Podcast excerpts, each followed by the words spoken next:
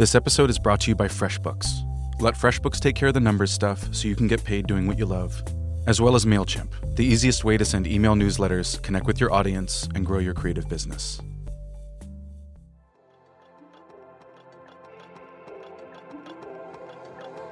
This is The Great Discontent Podcast.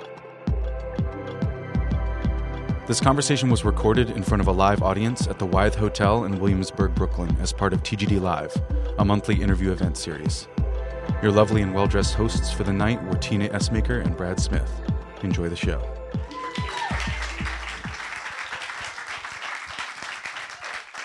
So, Brad, it's kind of crazy that we're here hosting this show together. I met you a couple years ago. That is true. Do you remember how we met? I do. It was a morning event, and my company at the time, we were hosting it, and I had known who you and Ryan were, and had never met you in person. So I walked up and introduced myself. And keep in mind, it's very early. And I'm not a morning person at all. And you know, I maybe was a little aggressive because I had had a lot of coffee. So it's kind of like me walking up for the first time ever, like, Tina Essmaker. By aggressive, he means I was sitting down very groggy, like, ugh, why am I up this early? And there's a man walking straight toward me. And I'm like, what the? I don't know him, but he's clearly looking at me. And I'm like, I don't know. And he's walking straight at me. So anyway, the story is I knew Brad. We were friends online. And his avatar at the time, he had this... He had this like costume nose. It looked like a dog nose. Does anyone know that avatar of Brad's? You know, it obstructs his whole face. So I had no idea what he actually looked like, and I'd never met him in person. So yeah, once he walked up and said, "I'm Brad Smith. Nice to meet you," I was like, "Okay, you're not a creeper. I'll shake your hand." But it was still a little like, "Give me more coffee." Yeah, so there was, I left my phone up there intentionally, my watch I just got a Tinder match. It just happened. It'll have to wait. Or should he go? What do you guys think? Should he leave? Are you here? It might be the one. She could be here, Tina. She could be here. She'll know. So yeah, we met that day, and then we ended up meeting again, like actual hanging out, right around the hurricane several years ago. And then we ended up spending more time together, and I got to know Tina's husband, Ryan. I almost said your wife. That would be incorrect. Ryan, who is running everything tonight. It was New Year's, and we all went out, and it was that night that I realized that Tina forgot who I was and needed to be reintroduced to me completely again. I think it was based on the amount of drinks, but Tina could probably tell the story a little bit. You mean when I said, "Nice to meet you"? And she did. She reintroduced herself to me after knowing each other for a good 4 months. We got to meet all over again. Yeah, much so like the movie Groundhog Day. We should bring up our first guest. What do you think? Full circle. Yeah, yeah. So let's bring up our first guest. Our first guest is a designer and writer based here in New York. You might have seen his work. I have, yes. I actually owned his work, but I can't say what work I owned until you... I'm going to tell you. He created that iconic T-Rex skeleton cover from Michael Crichton's Jurassic Park. I've read the book. Yeah, I think you... Oh, you've read the book. I haven't read the book. I've seen the movie. The movies. He is an associate art director at Knopf. He has also authored his own best-selling books. He has given 2 TED Talks, which have been viewed over 3 million times. And he is the recipient of the National Design Award for Communications. Please welcome Chip Kidd.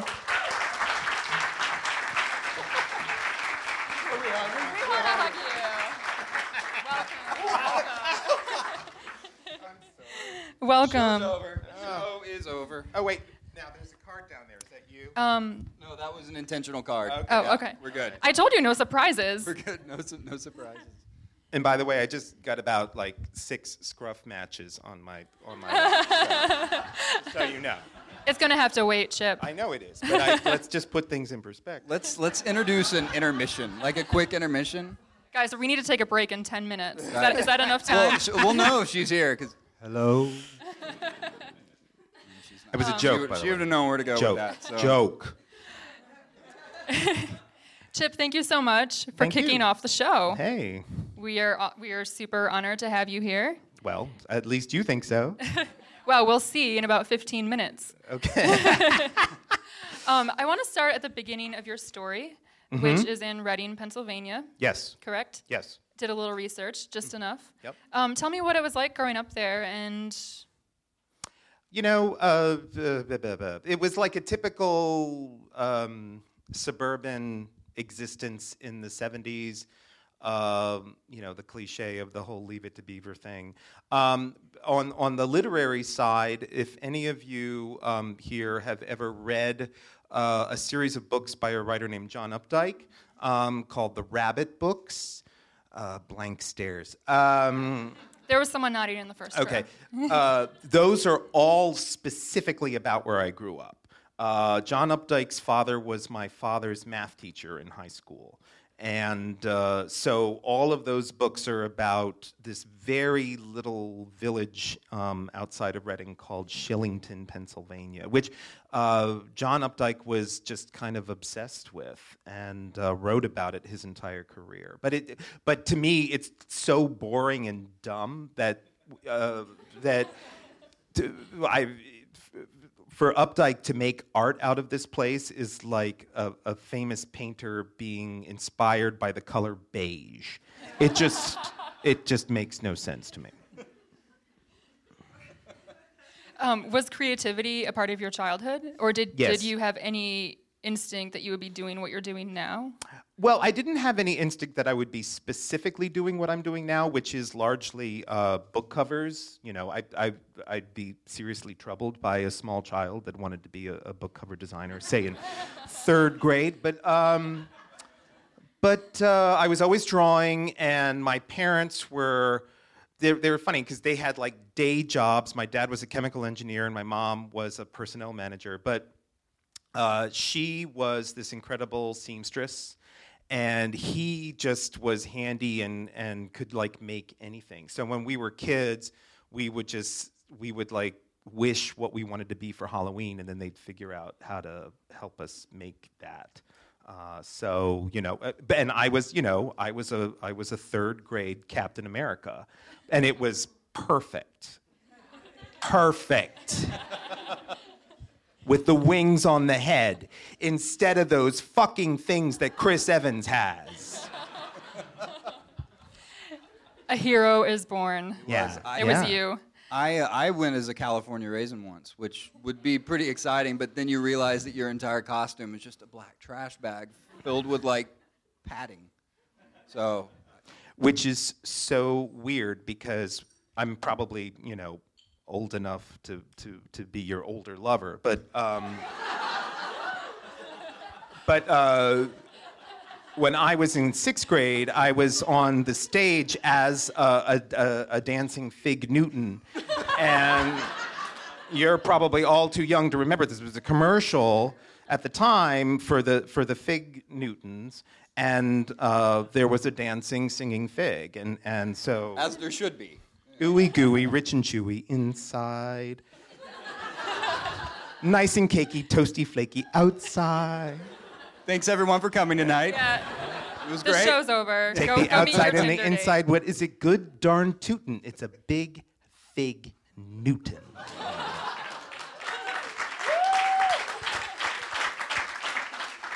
You heard it here. Such an easy audience. I know. They're really wonderful. We'll pay you all after the show. So Chip, you went to Penn State. Yes. And you studied graphic design. Yes. Did you know, was there an aha moment when you said, graphic design is it? Yeah, a bit very early on, and quite seriously, freshman year, I had this incredible guidance counselor who said, you know, you have to stop dressing as a woman, and... To get along here, no. But you know, because I wanted to do something creative, I just didn't know what. And they said, well, you know, there is this thing here at Penn State called graphic design, and I said, all right, well, that sounds interesting. And so I took introduction to graphic design. And the amazing thing to this day, the graphic design department at Penn State, this is a school on the main campus that has 40,000 students, like running amok. They admit 20 students a year into the program with 3 full-time faculty. So that was amazing, and I loved it. I was just there two weeks ago, doing a workshop. It's awesome. Wonderful. Awesome. And so it was right after that, probably circa 1986, that yes. I believe that you moved to New York. Wow. Yes. Right? These yes. facts, where did I get them? The dark web. It's a thing. It is a thing. And your first apartment, as the dark web told me, was a block from here, right? Well, no, you're wrong. Okay. Okay, so here's the thing. Do not trust the dark web. Well, it was 20 blocks from here. 20. Well. And in short, when I came to New York in the fall of 1986, I had a dear friend named Barbara DeWilde, who is now a graphic designer working at the New York Times, and we worked together forever.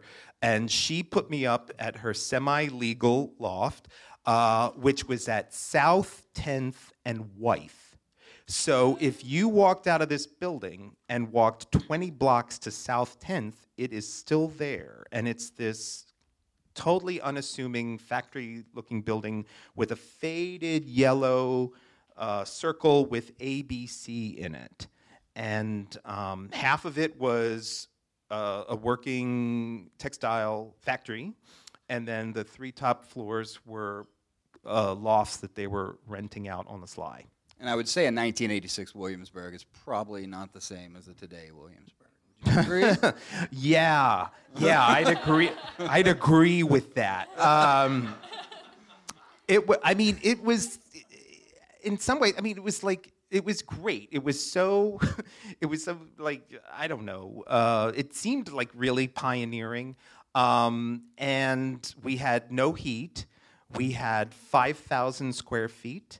And my share of the rent with 2 other guys was $389 a month. Yeah, you can all weep now. That's now called Ohio.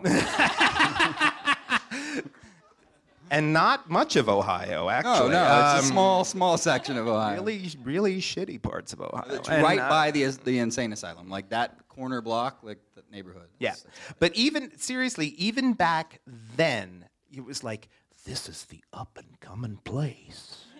Like, yeah, right. Pew, pew, pew, pew. Dodging the bullets.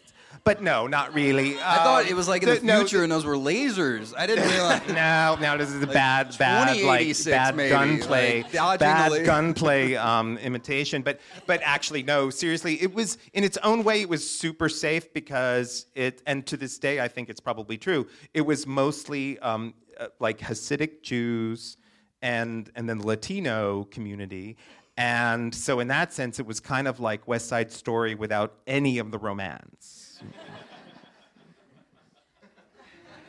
Point taken. And there you have it. And lasers. We had some lasers. So I want to talk about your first job. Mm-hmm. You came here, wanted to work for a big design firm, mm-hmm. interviewed with all of them. Yep. Didn't get a job offer. Correct. But you did get a job offer somewhere else. Correct. Tell us about that. When I first came here, the really hot graphic design firm was called M & Company. It was run by a guy named Tibor Kalman, and I went there and I got an interview.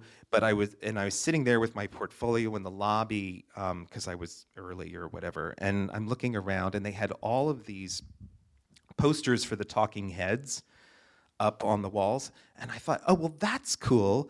They like the Talking Heads too. And then, of course, I later realized that, no, they designed all of them and had this partnership with David Byrne, and was like, oh, my God. That's all I wanted was to work at this place. And it's incredibly amazing firm that all of these incredible designers now used to work at, Stefan Sagmeister and Stephen Doyle and lots of others. But none of the places that I really wanted to work had an entry-level position, and then somebody said, you should go to Random House and try and get some freelance book cover work to Taijiro tide you over. And so I did, and this really sweet woman there, Judy Loeser, was the art director of Vintage Paperbacks, and she took a chance on me and gave me a cover to design that was, ironically, for a book called How to Work for a Jerk. Totally true story. And it was a self-help book for people who are trapped in a job where you hate your boss, but you can't quit. And so I did this tissue drawing comp. None of you know what that is, but it's where you actually draw on a piece of tissue. And I was so proud of it, and I presented it to her, and she said, well, that's really amusing. I'll go upstairs and show it. And she came down in 5 minutes and said, well, nobody liked it at all. So thank you so much, and goodbye. But she was nicer than that. But adjacent to her office was this woman named Sarah Eisenman at the time, who was the art director of Alfred A. Knopf Publishing, whatever the hell that was. And she wanted to see my portfolio, and I showed it to her, and she needed an assistant. And I got very lucky, and 2 weeks later, she hired me. So that's where it all began. Yep. And I will be there 30 years in October. Wow. Wow. We don't have an applause sign. It's okay, though. Bring it up. Which is amazing. Good work, guys. Amazing, because I'm only 28. Speaking of the 20s, not the roaring 20s, but the age that we are. In our early 20s, a lot of us kind of have a plan for what our life is going to look like. I did not. I still don't. But that's a whole other thing for my therapist and not here. So let's actually talk to the audience tonight. What advice might you have for individuals that find themselves on a path that might not be the path that they plan for themselves? Well, you have to be open to opportunities that you weren't really expecting or thought would lead to anything. And I, with this whole book designing thing, which by the way, at first, it wasn't really book designing. It was being assistant to the art director, which meant, all kinds of things that aren't really designing but need to get done. Like, the front flap of a book, someone needs to set all that text and then reset it, going through all the copy editing and what have you. It wasn't really for another good year and a half that I was actually doing any, what I would call real designing. And that's par for the course. Right. But really the main thing is that, it's great to be focused and say, I want to do this, and this is what I have in mind, and to go for that. But if you're going for that and all of a sudden, what's that over there? And, if I keep going this way, I'm going to be hitting my head on a wall, but there seems to be a path over here. I didn't really want to be a book designer, but let's give this a shot. That's the only advice I can give. I think it's pretty wonderful advice. Well, I think, nowadays it's a whole other world. Obviously, the web did not exist at this time when I was, trying to figure out what I wanted to do. And it's great to be focused, but it's also great at the same time to be open to something else that might come along, or an opportunity that might happen. And especially if you when you are in your 20s and you're figuring all that stuff out, and it's easier to be malleable and try new things at that time in your life than later on. Right. But you may have to later on as well. Of course, yeah, and I know I'm not paying you by the hour right now, so we can't get into this, but is that also possible in your late 30s? How do you feel about that? So you have become a go-to designer for a lot of well-known authors, and, Okay. Don't act humble, it's cool. Yeah. A lot of awesome authors you've worked with. Do you speak with the authors during the process of designing? It all depends. All the authors are different. Some of them want to be extremely hands-on, and some of them want me to just kind of like do my thing and then react to it. One of the authors that I've been like privileged to work with for over 20 years and am currently working with is Haruki Murakami, and he's just amazing as an artist, but also he just he seems to like everything I do, so that's really helpful.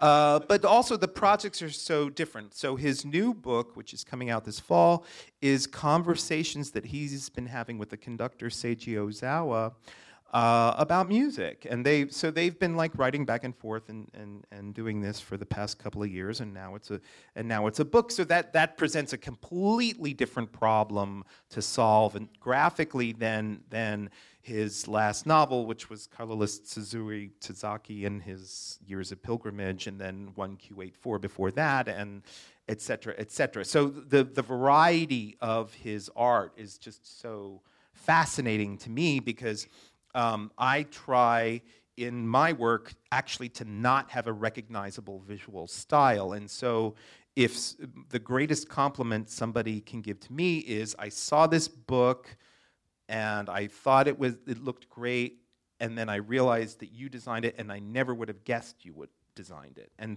that's kind of like my whole personal thing that I really like. Great. Well, Daisy, so by the time you were in your fifth adult film... Wait. Wrong color card. Wrong event. Blue cards this event, white cards other event. So, yeah, we will. It was my seventh, actually. Wrong one. In previous interviews, also I found on the dark web, you've talked about a blank canvas syndrome. Mm-hmm. I just want you really kind of briefly to tell us a little bit about that. And then also, what do you do if you hit creative block? And if you say you don't hit creative block, I'm going to allow the audience to throw things in your direction. Hit creative block every 5 minutes. Well, the whole blank canvas thing is why this guidance counselor was so crucial in my life, was that I am not what we call, quote, a fine artist, which is to say...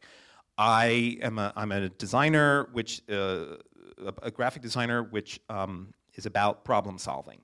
So you, the client, or the whoever I'm working for, you tell me this is the problem. Haruki Murakami has been conversing with Seiji Ozawa for the last 2 years. They're talking about music, and now we're transcribing that back and forth conversation into a book.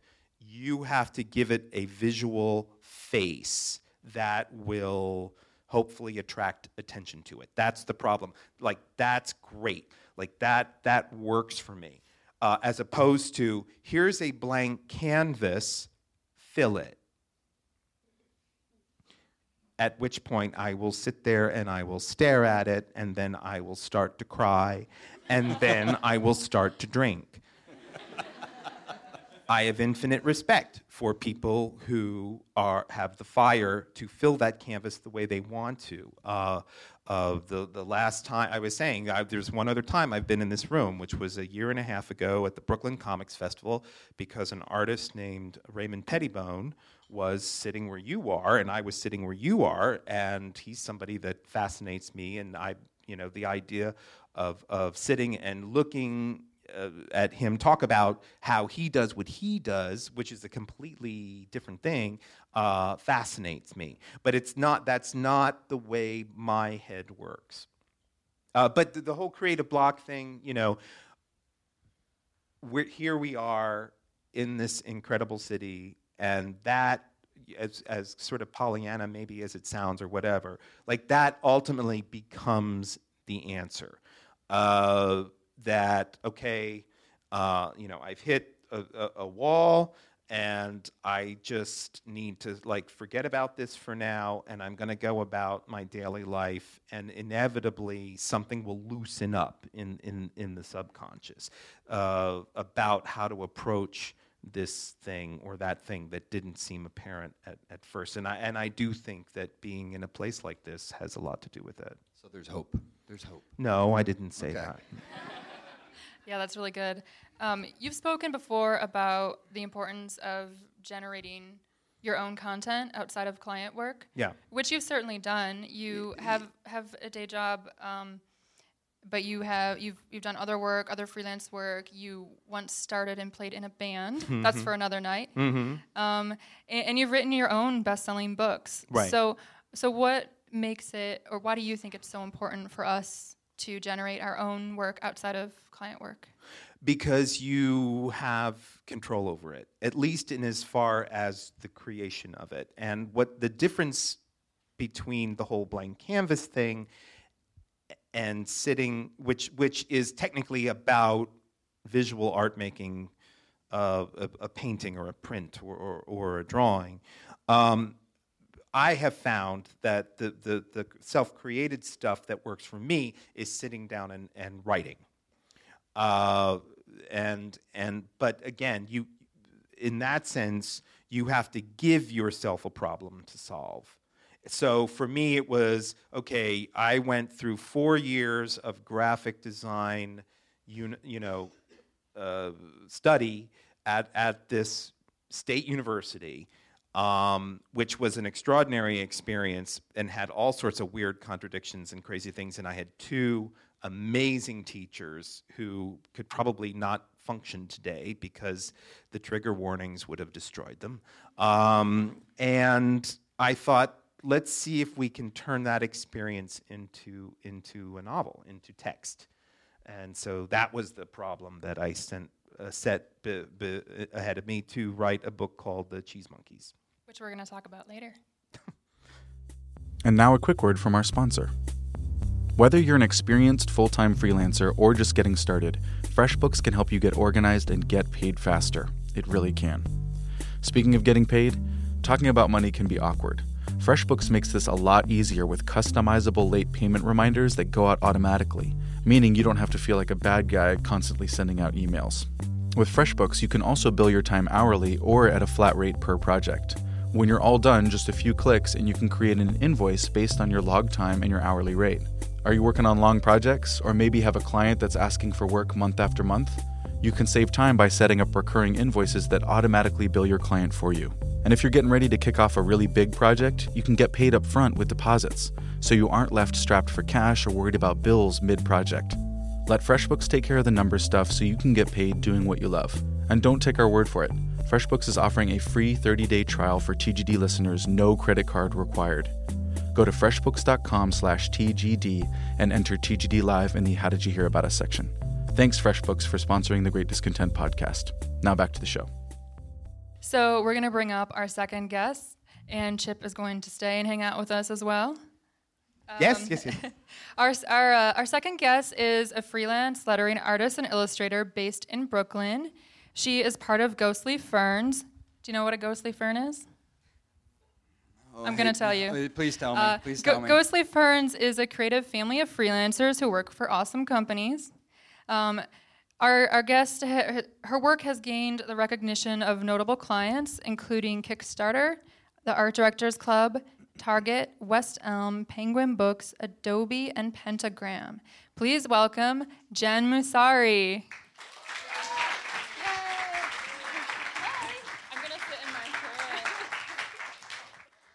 You're from Philadelphia. I am. I've never been, which is crazy. Well, you should get on a train. I haven't either.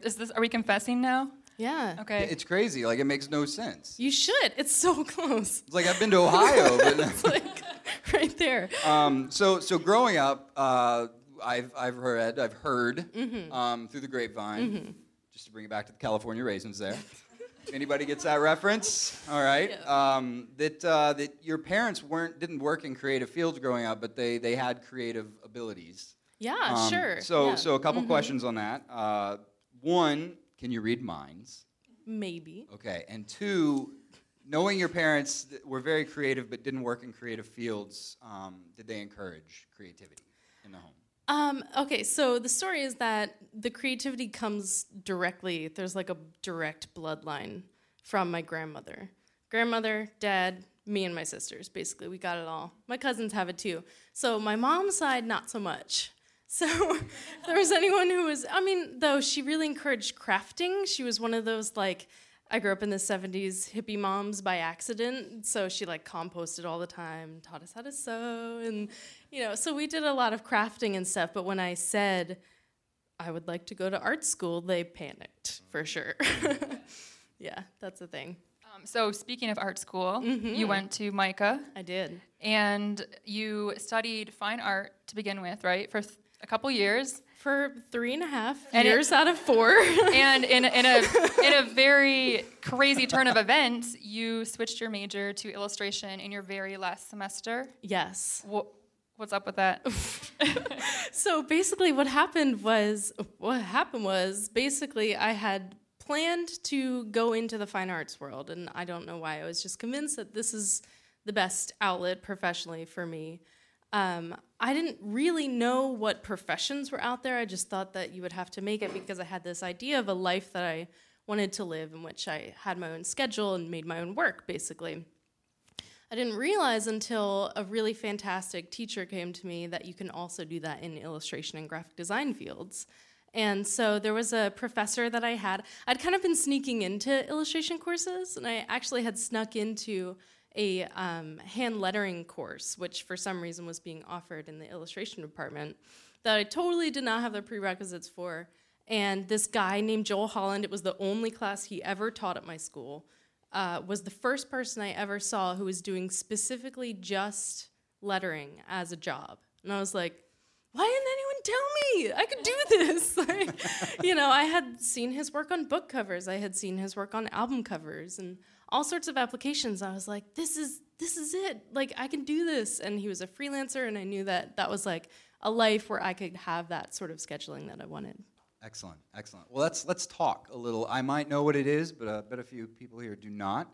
Let's talk about your first illustrating job. Oh, boy.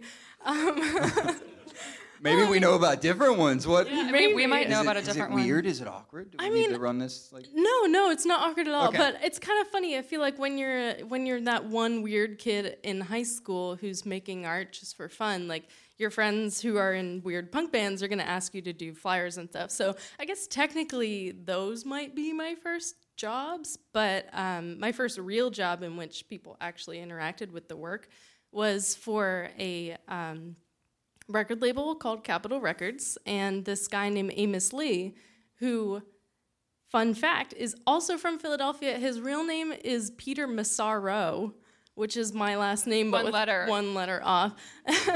So his album cover was my first job. And I was supposed to just do lettering for it, and the art director was like, okay, I'll give you this part of it. Like, we'll be fine. He got, horribly small amount of money for the amount of work I had done, but I didn't know any better. Record labels, right? Yeah, right. Totally. It had turned into a fully illustrated album cover because Amos Lee didn't like the fact that his own picture was on it. And so my first job out of school was something that I had fully worked on. And for illustration, that wasn't really something we were taught to expect coming right out of school. That's pretty exciting. So when you got that job, were you like, oh man, I made it, like I'm just gonna be making bank? I mean, straight out of school, did you expect to be able to make a living solely from illustration, or did you plan to do other work? Oh gosh, no. So I graduated during the recession, which maybe some of you here have as well, which sounds like fun. It was dark times. You already had a job. Yeah. It was particularly dark because I feel like a lot of our professors at the time were maybe like trying to prepare us for doom, basically, but trying to be optimistic because we were paying them a lot of money to teach us how to be professionals. So yeah, we were kind of prepared in a way that our professors really tried to give us a skill set that would enable us to be good freelancers, because they knew that that was the only option for us, was to be freelancers, because no one was hiring full-time illustrators at that time. And now we kind of take for granted that BuzzFeed hires a lot of illustrators, like just illustration, not doing any design. Rockstar Games, all these game companies, there's so many options now for kids who are in school and graduating within the illustration department. But you were a personal shopper for anthropology. I was. Correct? Is that true? It's true. Okay, so retail. Personal shopper for anthropology. Mm-hmm. You mean of the stuffed animals? No. Well, they do have stuffed animals in their store. But this shop, and actually a lot of people don't know this, this is just retail knowledge, but if you ever go into a store and there's someone specifically who looks like a little nicer dressed than everyone else and is a little more friendly and a little more casual, that's the personal shopper. So their job is to It's also How to Catch a Predator. Sure. So like, it's the same. You want some Mike's Hard Lemonade? No. Run away. Yeah, so, and I mean, this is something that I feel like maybe wasn't talked about at the time, but a lot of us illustrators who were working at the time freelance had to have a part-time job working somewhere else to pay the bills, especially to live where I was at that point in San Francisco. So, I just needed financially that extra income, or else I would not have been able to survive. Yeah, and that's totally legit. That's a totally... fine and normal thing if you're not full-time freelance successful, but you're trying to build your business. It's totally okay to have a part-time job somewhere else, whether it's in your field or not. Yeah. You guys are both from Philadelphia, or you're from there. Pennsylvania. Mm-hmm. Sorry, And when I emailed Jen to be a guest on the show, I told her that you were also going to be a guest, and she responded and said, "Chip, is it?" She said nothing bad. She said all good things. All caps. Lots of exclamation points. She said, "He's my hero." She read your book, The Cheese Monkeys, in 8th grade. Found out.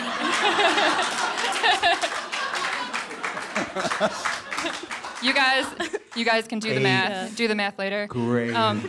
So if we want to reenact, you basically are working in anthropology, and he's the nicely dressed man in the store. I was 12, so I wasn't working in anthropology. Well. Wrong decade. I was 57. So Jen read your book. That's how she learned about art school. Yeah, I had never heard of art school being a thing until I picked up that book. Really? Yeah. And I read about it, and I was like, I need this. Like, wherever this place is, at this point I had only... right.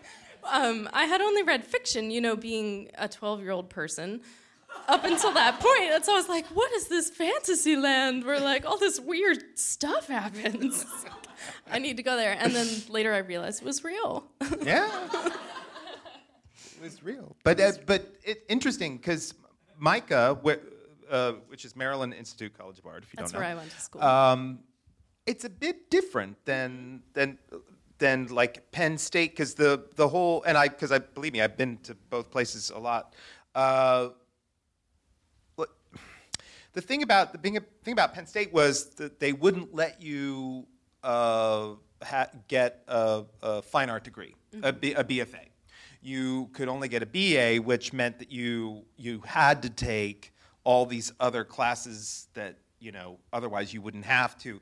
You had to take math and biology and et cetera. And but psychology, which I really enjoyed, mm-hmm. and really informed what I was doing and thinking about, mm-hmm. in terms of the graphic design stuff.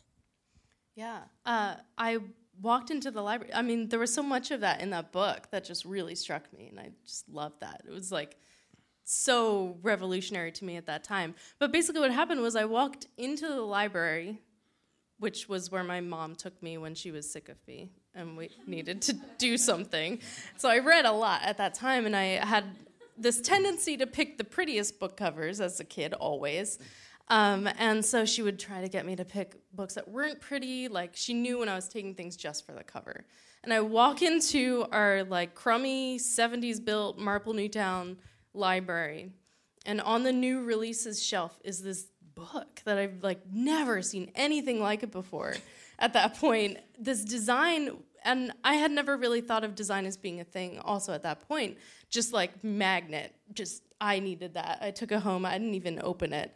Saw the, like, fantastic work on the side, and when I did take it home and open it and devour it, I read your book flap jacket description, and I was like, Chip Kidd, esteemed book cover designer. I was like, how do you get to be that? That sounds great. It's a lie. Well, you have to do a lot of interviews, get no callbacks, and just settle for whatever job you can get. Apparently. That's how you do it. No, I mean, just that was really cool and really impacted me. All right, well, all right. Let me ask you a question. What did you think of the ending? Because everybody hates it. That's why I'm asking. So I did read it at a very young age. Yes. And I just took it for what it was. I read it again as an adult and still was just like, yep, there we go. Okay. Mm-hmm. Well, I'm very appreciative. I think it just made such an impression on me that I couldn't have had it any other way. I didn't think at that point to criticize a book because I was younger. That you're the kind of reader we want. Cool.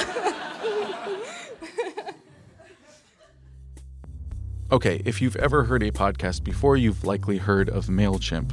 But it really is true, MailChimp is the easiest way to send email newsletters. If you're looking to connect with an audience or grow your creative business, you've got to give MailChimp a try. It's easy to set up, it's easy to use. There are flexible design options that make it so simple to create a great-looking campaign. And let's say you're putting on an event in Chicago and you only want to email people that are from Chicago. MailChimp's powerful automation and segmentation tools make this easy with just a few clicks. Plus, with MailChimp's mobile app, you can manage lists, add new subscribers, send campaigns, and view reports all while on the go. Getting started with MailChimp could not be easier. No expiring trials, no contracts, no credit card required. Just sign up and start emailing now. Go to MailChimp.com to create your free account today. Thank you, MailChimp, for supporting the Great Discontent Podcast. Now back to the show. So you guys have both had success in your careers, but I imagine that you've also had failures, right? Yeah. I mean, everyone experiences failure from time to time, and I want to talk a little bit about that. Not too much. We don't want to get too dark.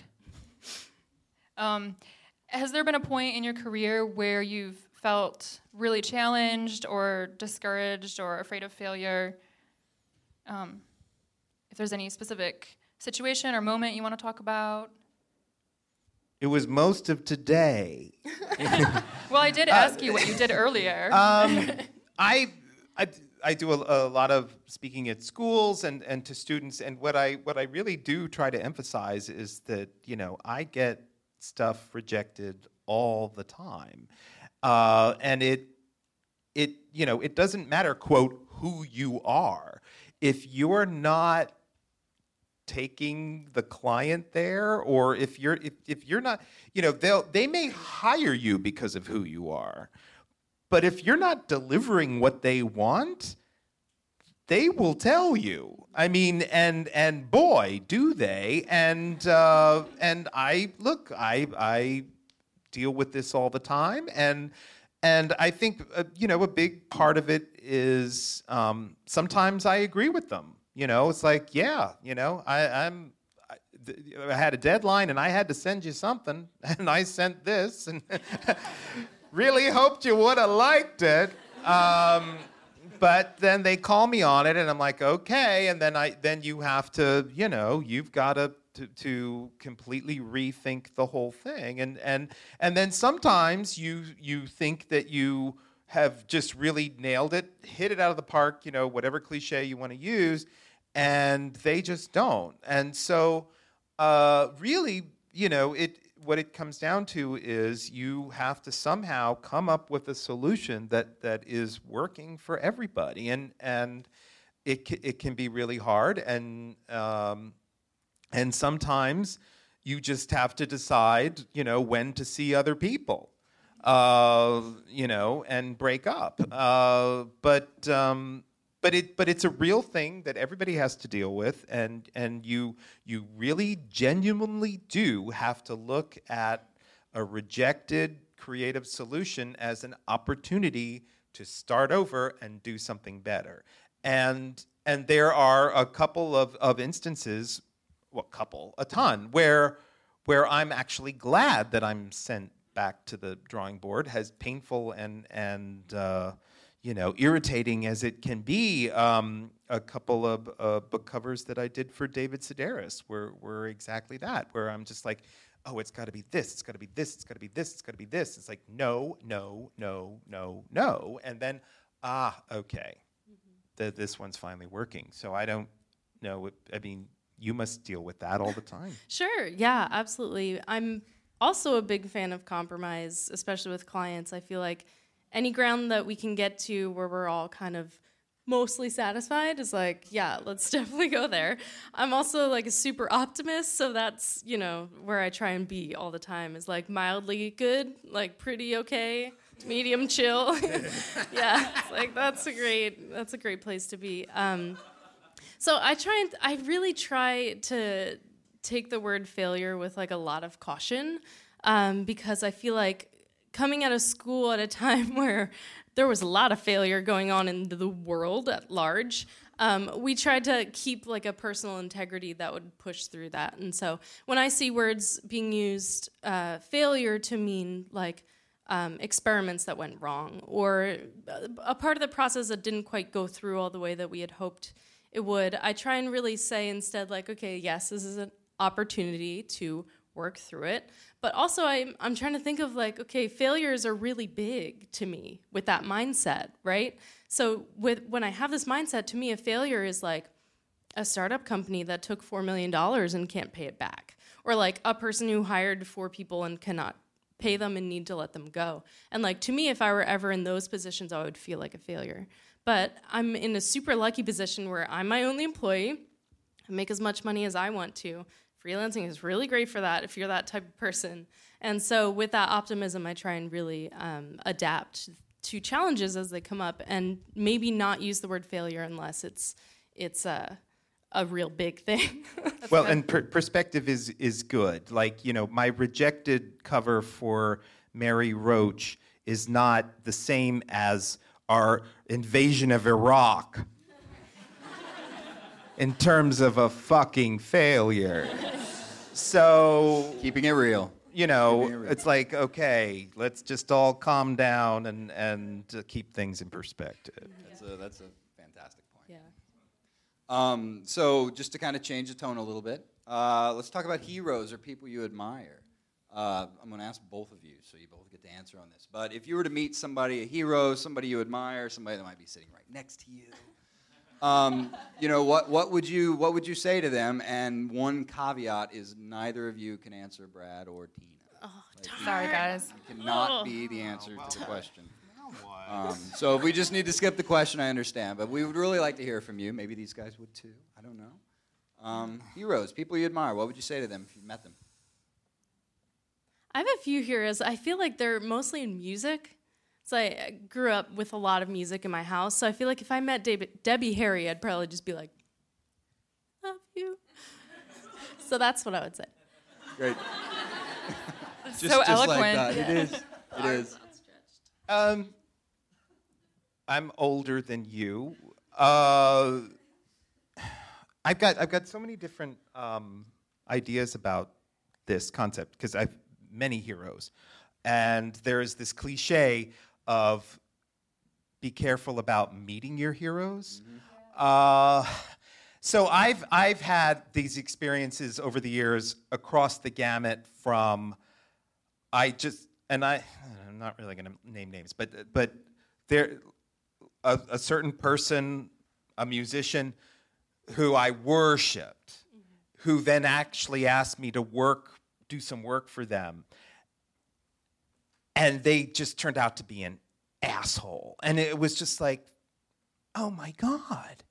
You know, I can't even listen to your music anymore. This is horrible. And then but then the opposite end of the spectrum of somebody like, and like in the comic book world, like Frank Miller, who was just so amazing to me. Also, because he wanted me to work for him, and it was just fantastic. And then the gamut all the way in between. The thing that I would recommend, if you can, is to try and meet your heroes and at least introduce yourself while you can. Like some of the few regrets in life I have are not making an effort to just go out to the West Coast and try and meet Charles Schulz, which it turns out was eminently doable if you knew what you were doing. Like you could go to that ice rink that he built and hang out at the cafe there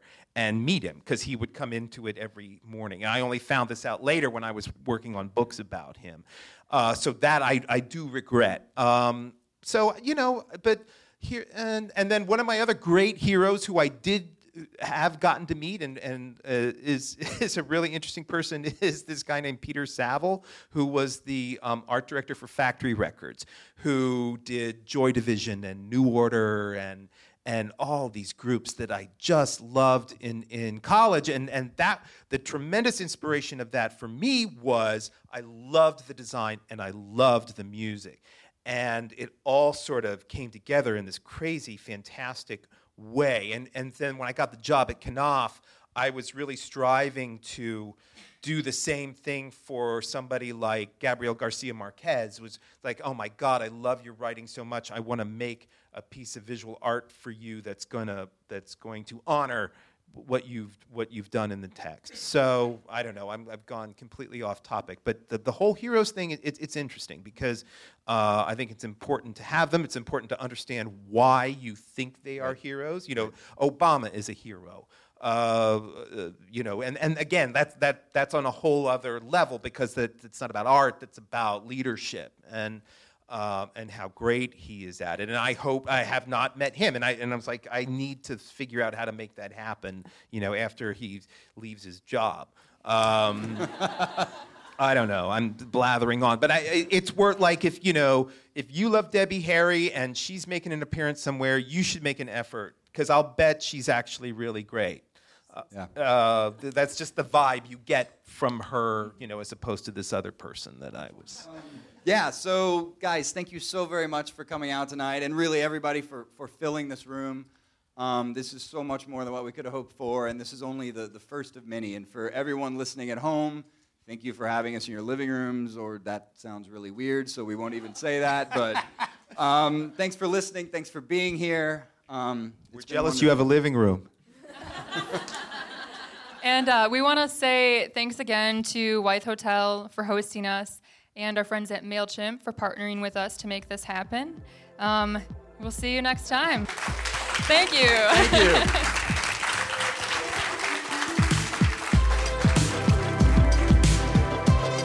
you. This episode was produced by The Great Discontent and me, Benjamin Welch. I also did the ad music.